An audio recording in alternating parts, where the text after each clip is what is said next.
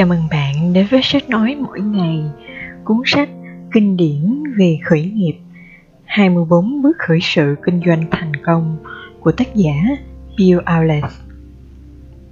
Chúng ta sẽ đi vào bước mùng 1, xác định vị thế cạnh tranh.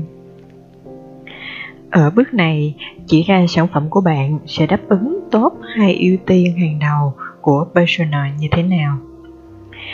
So sánh các sản phẩm của bạn đáp ứng với cái ưu tiên của persona tốt hơn so với các sản phẩm hiện có như thế nào. Phân tích xem liệu cơ hội thị trường bạn lựa chọn có phù hợp với yếu tố cốt lõi và các ưu tiên của persona hay không. Khi muốn kiến tạo một thị trường mới, bạn cần xây dựng mới hoàn toàn từ đầu, chứ không phải là lựa chọn một sản phẩm đã có sẵn rồi tạo ra một phiên bản mới tốt hơn. Trong cuốn sách Chiến lược đại dương xanh của Chan Kim và Rene Mauborgne nói rằng nếu bạn tập trung vào một nhóm khách hàng chưa được phục vụ và tạo ra sản phẩm thực sự đáp ứng được yêu cầu của họ, thì bạn không cần tập trung vào cạnh tranh nữa, bởi sự tập trung và kiên định của bạn sẽ làm cạnh tranh trở nên vô nghĩa.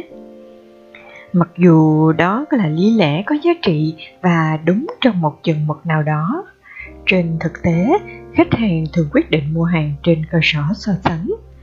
Xem xét tất cả các lựa chọn để xác định giải pháp tốt nhất, phù hợp nhất với các ưu tiên của họ. Việc xác định vị thế cạnh tranh sẽ giúp phân tích bạn tốt hơn với đối thủ cạnh tranh ở điểm nào. Nó cũng chỉ rõ những điểm yếu của bạn.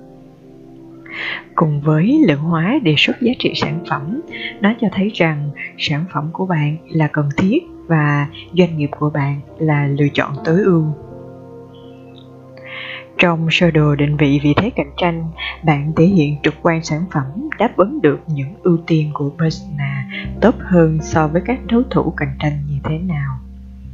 Mục đích là chỉ để ra vị thế cạnh tranh của bạn tận dụng tối đa yếu tố cốt lõi và cho thấy sản phẩm đáp ứng những ưu tiên của persona tốt hơn nhiều so với các sản phẩm hiện có hoặc sẽ có trong tương lai gần. Nếu cả hai điều đều không đúng, bạn cần xem lại việc xác định thị trường hoặc xác định yếu tố cốt lõi của mình. Dù yếu tố cốt lõi là một điểm linh hoạt, nhưng điều này cũng rất giới hạn. Việc không chuyển được yếu tố cốt lõi thành lợi ích cho khách hàng không có nghĩa là yếu tố cốt lõi, tức là tài sản và năng lực của nhóm bị sai lệch, mà đó chỉ có nghĩa là bạn chưa lựa chọn đúng thị trường. Sẽ có thị trường khác phù hợp hơn với yếu tố cốt lõi đó hơn. Vị thế cạnh tranh là sự kết hợp giữa yếu tố cốt lõi và các ưu tiên của persona, cho thấy rằng chúng hợp lý và có ý nghĩa với thị trường mục tiêu đã được chọn lựa. Đối thủ cạnh tranh lớn nhất, tình trạng hiện tại của khách hàng. Trở ngại lớn nhất của bạn nhiều khi lại là thuyết phục khách hàng thay đổi tình trạng hiện tại của họ. Khi máy Sony Walkman lần đầu tiên được ra mắt, có rất ít thiết bị có thể cạnh tranh được. Nhưng đối thủ lớn nhất của Sony lại đang bán hàng cho những người khách không có thói quen vừa đi vừa nghe nhạc. Lựa chọn hiện tại của những người này là chỉ nghe nhạc ở nhà hoặc đến các buổi hòa nhạc. Lượng hóa đề xuất giá trị sản phẩm của bạn cần chỉ ra các vấn đề mà sản phẩm của bạn giải quyết được những ưu tiên hàng đầu của persona. Việc so sánh sản phẩm của bạn với tình trạng hiện tại ở đây là để chắc chắn rằng bạn có một thị trường thực sự có giá trị, chứ không phải là một khái niệm hay một sự hư cấu. Thông thường, khi sinh viên của chúng tôi có một ý tưởng, họ chỉ xem có công ty nào khác làm điều tương tự hay không. Bởi đầu tiên họ sợ mình bị chậm chân. Sau đó, tư duy cạnh tranh xuất hiện và họ tin rằng họ có thể và cần đánh bại các doanh nghiệp khởi nghiệp nhỏ khác. Họ tập trung vào việc đánh bại những doanh nghiệp được cho là đối thủ cạnh tranh trực tiếp thay vì cung cấp các sản phẩm để đáp ứng nhu cầu của khách hàng. Tuy nhiên, sự cạnh tranh họ tự cảm nhận có thể là một thị phần cực nhỏ. thì phần lớn hơn nhiều của TAM đến từ việc mọi người thay đổi những gì họ đang làm hiện thời, vượt qua được sức ì của con người và quán tính của tổ chức. Tốt hơn là bạn hãy toàn tâm toàn ý với những thị trường chưa được khai thác mà trong đó khách hàng không làm gì, thay vì tập trung vào cạnh tranh với các doanh nghiệp khởi nghiệp mới khác. Cuối cùng, nếu bạn có một yếu tố cốt lõi phù hợp và mọi người chuyển đổi từ trạng thái hiện tại sang sử dụng giải pháp mới của bạn, thì thị trường sẽ cất cánh và cả bạn cùng đối thủ cạnh tranh nhỏ khác sẽ giành chiến thắng lớn. Với kết quả đó, rất có thể cả hai công ty sẽ hợp nhất. Điều được các doanh nghiệp lớn hay hơn là mua lại hoặc điều lên sàn chứng khoán. Một khi bạn có yếu tố cốt lõi và vị thế cạnh tranh, đừng quá tập trung thời gian quý giá của mình vào đối thủ cạnh tranh mà nên làm việc với khách hàng, phát triển yếu tố cốt lõi và chào bán sản phẩm ra công chúng. Vẽ sơ đồ vị thế cạnh tranh. Cũng giống như các bước khác, đây là bước logic khá đơn giản. Chìa khóa thành công bước này là lựa chọn đúng thông tin từ nghiên cứu cơ bản về khách hàng. Quá trình này cũng giúp bạn quay lại với khách hàng và xác định vị thế của bạn. Vẽ sơ đồ vị thế cạnh tranh bắt đầu bằng việc xác định hai ưu tiên hàng đầu của Bacina và giả định hai ưu tiên này là vấn đề quan trọng. Yếu tố cốt lõi của bạn có thể truyền cảm hứng sâu sắc và các đặc tính của sản phẩm của bạn có thể tuyệt vời, nhưng tất cả đều không thể áp đặt được đối với ưu tiên của khách hàng. Bước tiếp theo sau là vẽ một đồ thị ma trận. 1. Chia trục ngang x và trục dọc y thành hai nửa. 2. Trục x là ưu tiên số 1 của Bacina. 3. Nửa phần của trục x gần với góc tọa độ là tình trạng xấu của ưu tiên này. Ví dụ, nếu ưu tiên là đáng tin cậy thì ở đây là thấp. 4. Nửa còn lại của trục x hãy viết tình trạng tốt của ưu tiên này. Ví dụ, cao cho đáng tin cậy. 5. Trục y là ưu tiên số 2 của Bacina. Viết tình trạng xấu ở nửa gần với góc tọa độ và tình trạng tốt ở nửa còn lại. 6. Hãy xác định vị thế doanh nghiệp của bạn trên đồ thị cùng với những đối thủ cạnh tranh khác hiện tại và tiềm năng, bao gồm cả việc lựa chọn, không làm gì hoặc giữ nguyên hiện trạng của khách hàng. Nếu bạn đã tiến hành nghiên cứu cơ bản về thị trường thật tốt, thì doanh nghiệp của bạn sẽ ở góc phần tư phía bên trên phải của đồ thị này. Và ở vị trí top của mỗi ưu tiên, các góc phần phía dưới bên trái là nơi bạn cần hoàn toàn không muốn. Những bảng khác trên bảng xếp hạng không nhất thiết là xấu, nhưng nếu bạn thấy doanh nghiệp của mình ở vị trí khác ngoài khu vực phía trên, bên phải của biểu đồ, bạn nên đánh giá lại sản phẩm của mình so với đối thủ cạnh tranh. Sau đó, hãy xem xét biểu đồ này với khách hàng mục tiêu để có thông tin phản hồi, tinh chỉnh khi cần thiết cho đến khi biểu đồ mô tả chính xác sản phẩm của bạn cũng như vị thế cạnh tranh so với hai ưu tiên hàng đầu của Bacina. Ví dụ, công ty Sensable Technology. Đối với SendEver, một số người tin rằng vị thế cạnh tranh của chúng tôi là dựa vào thiết bị Phantom hay khả năng cảm nhận vật thể trên máy tính. Tuy nhiên, những tính năng này của một sản phẩm chỉ có dân kỹ thuật mới quan tâm, chứ đó không phải là lý do khiến khách hàng mục tiêu sẽ mua sản phẩm của chúng tôi, Freeform.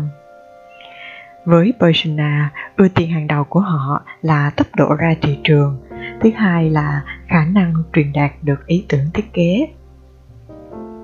Về cơ bản, những người quản lý thiết kế muốn có một giải pháp vừa dễ sử dụng, vừa có khả năng truyền đạt ý tưởng thiết kế, giống như đất sét, cũng như một phần tính linh hoạt và truyền đạt thông tin của một giải pháp kỹ thuật số như công cụ phần mềm CAD, CAM, Các công cụ CAD, CAM được quản lý thúc đẩy áp dụng nhưng không thuộc về các nhà thiết kế, mà chúng tôi nhắm tới ủng hộ bởi những công cụ này không được phát triển của riêng họ. Các công cụ như CAD, CAM và Alias Waterfront CAED, phần mềm thiết kế công nghiệp do máy tính hỗ trợ, có công thức toán học rất ấn tượng đằng sau là các hình đại diện được tạo ra. Nhờ đó, mô hình cuối cùng có độ chính xác tuyệt vời. Nhưng các công cụ đó lại hạn chế các nhà thiết kế và trực giác của họ. Giống như việc bạn thổi bóng, nghĩa là khi một phần của thiết kế thay đổi thì các bộ phận khác cũng sẽ tự động thay đổi theo, dù bạn có muốn hay không. Biểu đồ hình 11.2 minh họa ngay sự khác biệt giữa tình trạng sử dụng đất sét cũng như các sản phẩm cạnh tranh từ các doanh nghiệp phần mềm CAD, CAM và CAID. Nó cũng tận dụng tối đa yếu tố cốt lõi của Sensable với phần mềm truyền động 3D và phần cứng Phantom. Nhờ điều này mà không có ai có thể đàng hoàng tuyên bố rằng họ có khả năng giải quyết các ưu tiên của khách hàng tốt như sản phẩm Freeform của Sensable. Vì thế, trong sơ đồ vị thế cạnh tranh, Sensable ở phía góc phải trên cùng. Một ví dụ khác, Shen Pring, nhóm sinh viên từ MIT và Harvard của khóa học Energy Phantom của các công ty khởi nghiệp trong lĩnh vực năng lượng, đã tiếp cận với công nghệ độc đáo và sử dụng năng lượng mặt trời để lọc nước. Họ đã xác định được thị trường tiền tiêu là lọc nước uống cho quân đội đóng ở những vùng không có điện lưới hoặc không tiếp cận được với nguồn điện. Trong trường hợp này, chi phí không phải là ưu tiên hàng đầu, mà độ tin cậy và tính hiệu quả, bởi quân đội sẽ phải mang sản phẩm này đến những vùng hẻo lánh, không thể sửa chữa hoặc tìm thêm từ các nguồn nước mới. Bất kỳ sản phẩm nào đáp ứng được ưu tiên đều phải hoạt động ổn định liên tục và lọc nước càng nhiều nước càng tốt. Những ưu tiên hàng đầu này phù hợp với yếu tố cốt lõi của nhóm, đó là khả năng của công nghệ. Nhưng vị thế cạnh tranh của nhóm lại được thể hiện ở việc sản phẩm phù hợp với nhu cầu của khách hàng như thế nào. Trong hình 11.3, vị thế cạnh tranh của Shen Pring.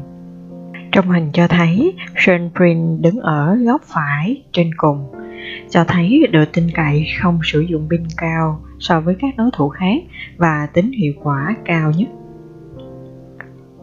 Tóm tắt bước 11, xác định vị thế cạnh tranh dựa trên hai ưu tiên hàng đầu của Bacina là cách nhanh chóng để định vị được vị trí sản phẩm của bạn so với các đối thủ cạnh tranh, bao gồm cả hiện trạng của khách hàng.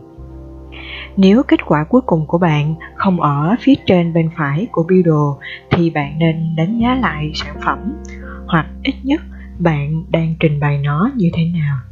Đây cũng là một phương tiện rất hiệu quả để truyền thông chất lượng, không phải là định lượng, giá trị tới khách hàng mục tiêu. Chúng ta sẽ đi vào bước 12, xác định đơn vị ra quyết định của khách hàng, DMU. Ở bước này, bạn sẽ xác định ai là người ra quyết định mua hàng cuối cùng và ai sẽ là người ảnh hưởng đến quá trình mua hàng. Gặp người có ảnh hưởng đến việc thay đổi quyết định mua hàng.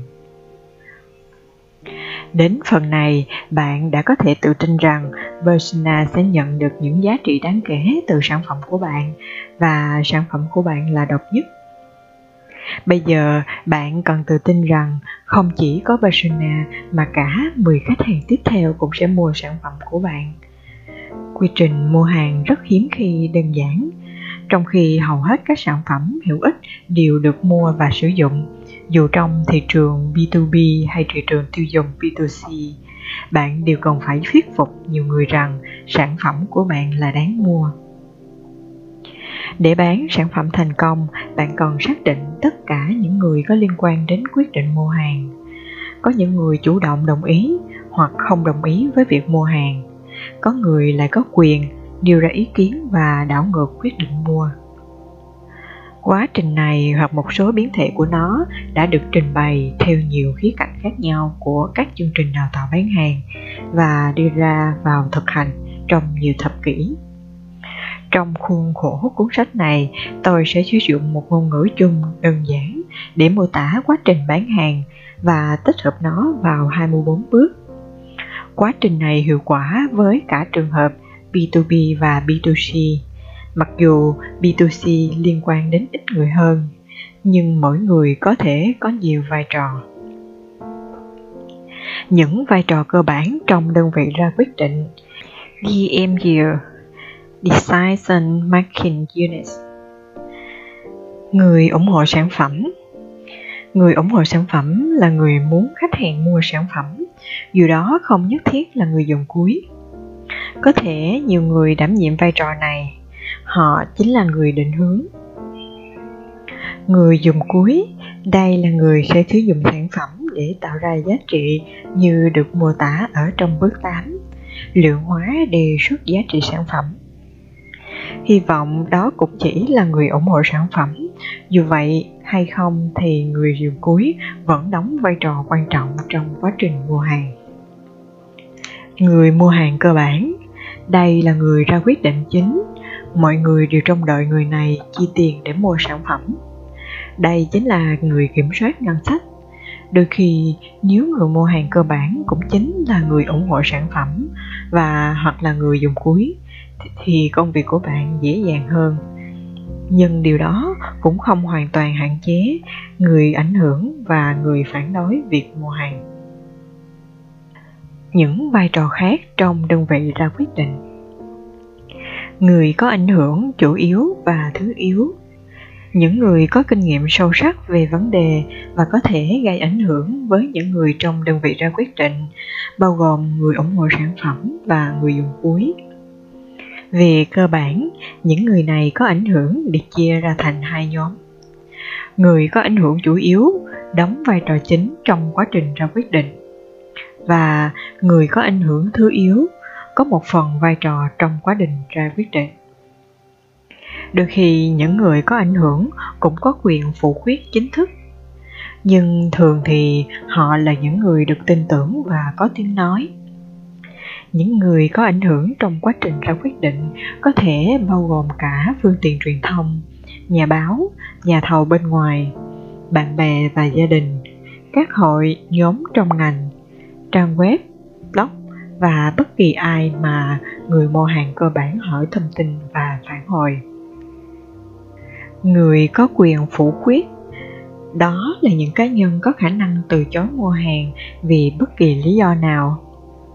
Thường thì trong môi trường B2B, người này có vị trí cấp cao hơn so với người ủng hộ hay người dùng cuối.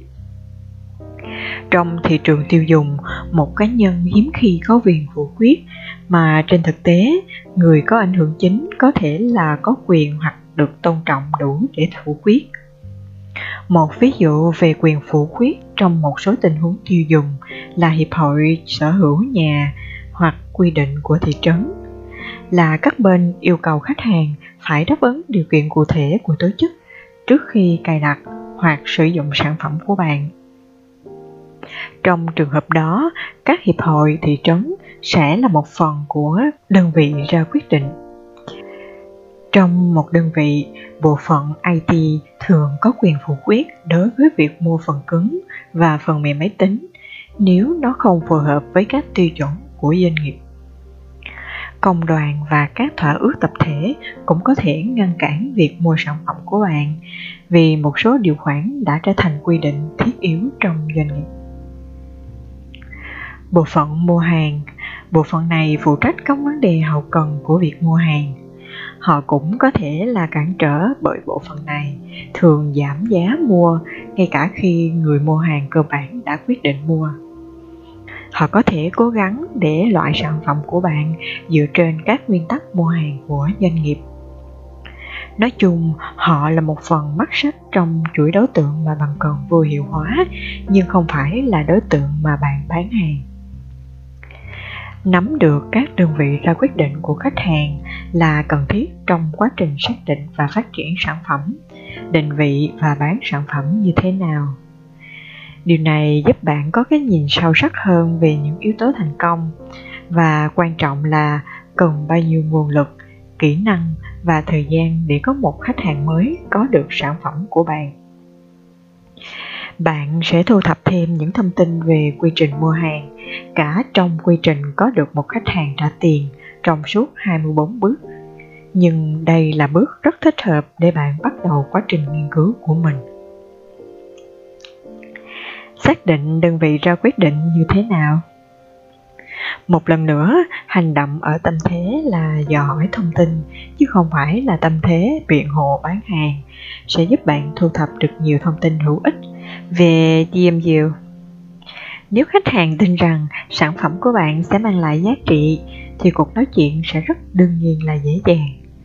Và sau đó, cơ hội tuyệt vời để hỏi khách hàng những câu hỏi như: giả sử chúng tôi có thể sản xuất sản phẩm như mô tả, thì cần phải làm gì nữa để đưa sản phẩm vào thử nghiệm?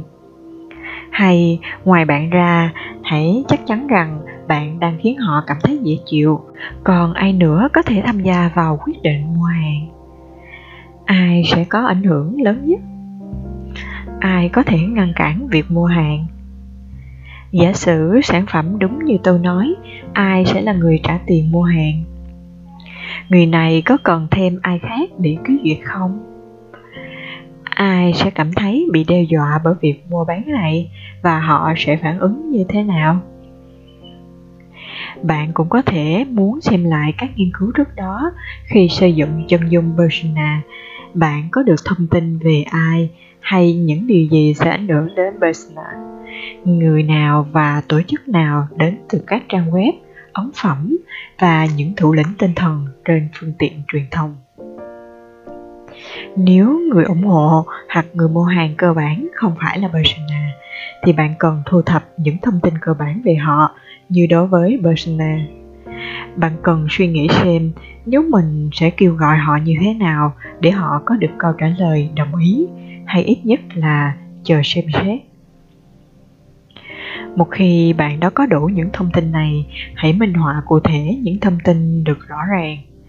Sau đó, bạn có thể đưa hình ảnh minh họa này cho Bacina và 10 khách hàng kế tiếp để có được một thông tin phản hồi nhanh chóng, giúp bạn chỉnh sửa cho đến khi nó phản ánh chính xác DMU của nhóm khách hàng đầu tiên. Mô hình minh họa này giúp truyền đạt các thông tin thu thập trong nhóm nội bộ. Các DMU này của mỗi khách hàng nên tương tự nhau và bạn sẽ thấy được mô tả hình chung. Nếu bạn không làm như vậy, hoặc là khách hàng của bạn không phù hợp với Bacina, hoặc bạn chưa phân đoạn thị trường đủ hợp lý. Ví dụ về B2B, hệ thống lọc nước cơ khí. Ở ví dụ trước, chúng ta đã được giới thiệu về doanh nghiệp khởi nghiệp với hệ thống lọc nước cơ khí, tập trung vào giải pháp lọc nước cho các trung tâm dữ liệu với Bacina là anh Jeff Caron. Trong khi xác định được DMU của Bacina và 10 khách hàng tiếp theo, nhóm đã phát hiện ra rằng Jeff cũng chính là khách hàng cơ bản, người ủng hộ và cả người dùng cuối. Nhưng vẫn có một số người khác cần cân nhắc trong quá trình mua hàng. Việc xác định người có ảnh hưởng những thứ yếu cũng rất rõ ràng. Nhóm này bao gồm Block, Hamilton và Manos, các cuộc họp của IFCOM và các sự kiện định kỳ của Viện Oxfam mà Jeff tham dự, bao gồm cả tạp chí của họ. DMU trong nội bộ doanh nghiệp Jeff mới là điều phức tạp. Đầu tiên, nhóm nghiên cứu khảo sát mối quan hệ giữa người quản lý cơ sở vật chất, người quản lý các trung tâm dữ liệu và giám đốc thông tin CIO trong doanh nghiệp của Bacina và doanh nghiệp của 10 khách hàng tiếp theo. Nhóm nghiên cứu phát hiện ra rằng, nhìn chung, người quản lý trung tâm dữ liệu điển hình tham gia nhiều hơn vào quá trình mua hàng so với người quản lý trung tâm dữ liệu của Jeff. Những người quản lý trung tâm dữ liệu thường tương tự cho rằng mình là người mua hàng thứ cấp, vì ngân sách của quản lý cơ sở vật chất đã bao gồm các ngân sách của quản lý trung tâm. Do đó, người quản lý trung tâm dữ liệu trở thành người ra quyết định phủ quyết. Tuy nhiên, trong trường hợp người quản lý cơ sở vật chất kiên quyết thuyết phục mua một cái gì đó, thì người quản lý trung tâm dữ liệu cũng ít khi đi ngược lại quyết định đó. Giám đốc thông tin của tổ chức tham gia vào quá trình mua hàng một cách hời hợt. Giám đốc thông tin sẽ không bao giờ có khởi phát quyết định như nếu mua hàng đi ngược với mục đích riêng của mình hoặc nhìn thấy nó có nhiều rủi ro, anh ta sẽ phủ quyết nó. Anh ta sẽ đặt câu hỏi để được kiểm tra lại đề xuất, nhưng việc làm này không có nhiều tác động. Anh ta cũng rất khó để đi ngược lại quyết định đã được cả người quản lý cơ sở và người quản lý trung tâm dữ liệu cùng ủng hộ. Ban đầu, nhóm nghĩ rằng giám đốc môi trường của công ty sẽ ủng hộ sản phẩm này.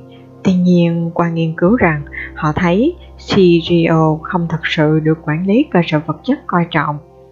CGO có thể giúp nói tới COO của doanh nghiệp để đảm bảo một khoản trợ cấp một lần cho việc mua hàng.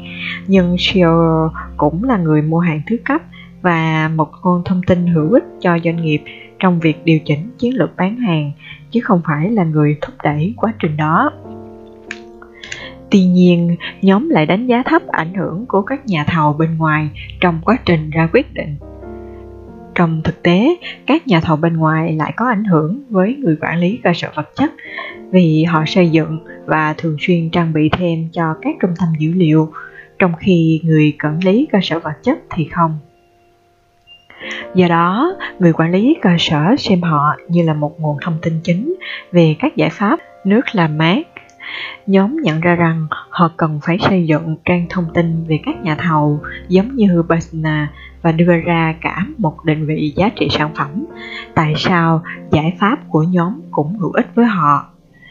Nhóm cũng cần tìm hiểu các nhóm trong nội bộ doanh nghiệp thường xuyên đưa ra các nghị định và làm các việc với các chuyên gia tư vấn bên ngoài. Việc không hiểu bất kỳ ai trong nhỏ nhóm trên có thể dẫn đến sự chậm trễ tồi tệ trong quá trình bán hàng. Làm phật ý hoặc đi ngược lại với lợi ích của nhóm trên sẽ đều có khả năng làm hỏng đề xuất mua bán. Những người khác trong quá trình ở hình 12.1 cũng cần nghiên cứu, ngay cả khi họ không có vai trò lớn trong quá trình. Nhà thầu cơ khí không có nhiều ảnh hưởng, nhưng nhóm đã rất khôn ngoan khi vẫn giữ liên lạc với anh ta để đảm bảo rằng anh ta không có đề xuất thay thế các giải pháp của nhóm bằng một giải pháp rẻ tiền hơn. Chúng ta sẽ đi về ví dụ thứ hai về P2P, trường hợp thú vị về không khí sạch. Việc phân tích đơn vị ra quyết định cũng giúp bạn khắc phục được các vấn đề trong nghiên cứu ở các bước trước đó. Một nhóm sinh viên của tôi quyết định chế tạo sản phẩm công nghệ mới, diệt vi khuẩn trong không khí hiệu quả hơn bất kỳ phương pháp nào trước đó. Trong quá trình xác định thị trường tiền tiêu, một thành viên trong nhóm, người đã có con nhỏ, không cho rằng nhà trẻ là thị trường tiền tiêu tuyệt vời. Nhóm nghiên cứu đã xuôi theo sự phán khích của phụ huynh này và không thực hiện phân tích thị trường một cách chặt chẽ ngay từ những bước đầu tiên. Sai lầm này dẫn đến việc xác định Bacina là chủ sở hữu một nhà trẻ và xác định đề xuất giá trị của sản phẩm là phụ huynh sẽ có xu hướng gửi con đến nhà trẻ nhiều hơn và trả tiền nhiều hơn cho nhà trẻ. Nhóm nghiên cứu đã chứng minh rằng các phụ huynh nhận thấy giá trị của sản phẩm. Tuy nhiên, khi phân tích đơn vị ra quyết định, nhóm cảm thấy lo lắng rằng họ cần một thị trường tiền tiêu mới. Khi nhóm đến gặp người chủ sở hữu nhà trẻ, người này lại chuyển quyết định cho người đang quản lý nhà trẻ. Bởi người chủ sở hữu cho rằng vấn đề này không quan trọng đến mức họ cần phải đích thân ra quyết định. Khi nhóm trình bày ý tưởng lần đầu, những người quản lý tỏ ra rất thờ ơ với ý tưởng này. Một người còn công khai đối nghịch và đặt nhóm vào tình thế bí hiểm. Việc tránh cho trẻ khỏi bệnh và không phải là một động cơ thúc đẩy các nhà trẻ, vì nó không ảnh hưởng tích cực đến công việc kinh doanh. Phụ huynh được cam kết yêu cầu phải trường trả trước cho dịch vụ chăm sóc trẻ. Vì vậy, nhà trẻ không bị mất doanh thu từ trẻ bị bệnh hoặc phải ở nhà. Hơn nữa, khi trẻ bị bệnh, phải ở nhà thì có nghĩa là sẽ có ít trẻ đến trường hơn và công việc của những người trong trẻ sẽ nhẹ nhàng hơn. Mặc dù nhà trẻ không muốn trẻ bị bệnh, nhưng họ cũng có lợi ích trong việc phản đối biện pháp ngăn ngừa. Nhóm nghiên cứu đã nghĩ ra cách khác nhau để vượt qua những ý kiến phản hồi, nhưng cuối cùng họ đã tìm kiếm một thị trường tiền tiêu khác phù hợp hơn. Một ví dụ về người tiêu dùng, công ty Lex Technology. Một trong những sinh viên giỏi của chúng tôi, Julia Hill, đã khởi nghiệp với ý tưởng về sản phẩm đồng hồ báo thức không kêu chuông. Thiết bị này bao gồm một dây đeo cổ tay được rung kết nối không dây với ứng dụng của iPhone để kiểm soát giờ tắt báo thức. Ý tưởng này dành cho các cặp đôi ngủ cùng nhau. Đồng hồ báo thức không kêu chuông sẽ giúp người phải dậy sớm hơn, không đánh thức người kia dậy theo. Đơn vị ra quyết định của khách hàng mục tiêu bao gồm hai người. Người dậy sớm hơn là người dùng cuối, thường là đàn ông. Người dậy muộn hơn là người ủng hộ, thường là phụ nữ. Người dậy sớm hơn cũng chính là người mua hàng cơ bản. Người dậy muộn hơn là người muốn mình không bị đánh thức và cũng chính là người gây áp lực để người kia phải trả tiền cho giải pháp này. Nhóm cũng phát hiện ra rằng người dùng cuối, người mua hàng cơ bản, thường xem trang web Urban Daddy cũng chính là người ảnh hưởng cơ bản, thông qua việc đưa ra những ý tưởng mua sắm và các giảm giá đặc biệt để khuyến khích mua sắm. Julia và nhóm đã nhắm mục tiêu thông qua Urban Daddy để đến với những người mua hàng cơ bản. Một khi sản phẩm của họ được bán trên Urban Daddy, họ sẽ bắt đầu nhận được đơn đặt hàng với tốc độ mỗi phút một đơn hàng. Chúng ta sẽ tóm tắt chương 12. Sau khi đã xác định được giá trị sản phẩm của bạn mang lại cho khách hàng, bạn phải xem xét khách hàng mua sản phẩm. Để bán được thành công sản phẩm cho khách hàng, bạn sẽ cần phải hiểu người ra quyết định cuối cùng để mua, cũng như những người có ảnh hưởng đến việc quyết định đó. Người ủng hộ và người mua hàng cơ bản là quan trọng nhất, nhưng những người giữ quyền phủ quyết và người có ảnh hưởng cơ bản cũng không thể bỏ qua. Trong thị trường B2B, quá trình này được vạch ra dễ dàng hơn. Nhưng trong quá trình này cũng có phần vẫn quan trọng trong tình huống tiêu dùng B2C. Các công ty hàng đầu tiêu dùng lớn như Rocter hay Gamble được thực hiện quy trình này trong nhiều năm. Cảm ơn bạn đã theo dõi Sách Nói mỗi ngày. Đừng quên nhấn nút đăng ký kênh để theo dõi phần tiếp theo nhé. Cảm ơn các bạn.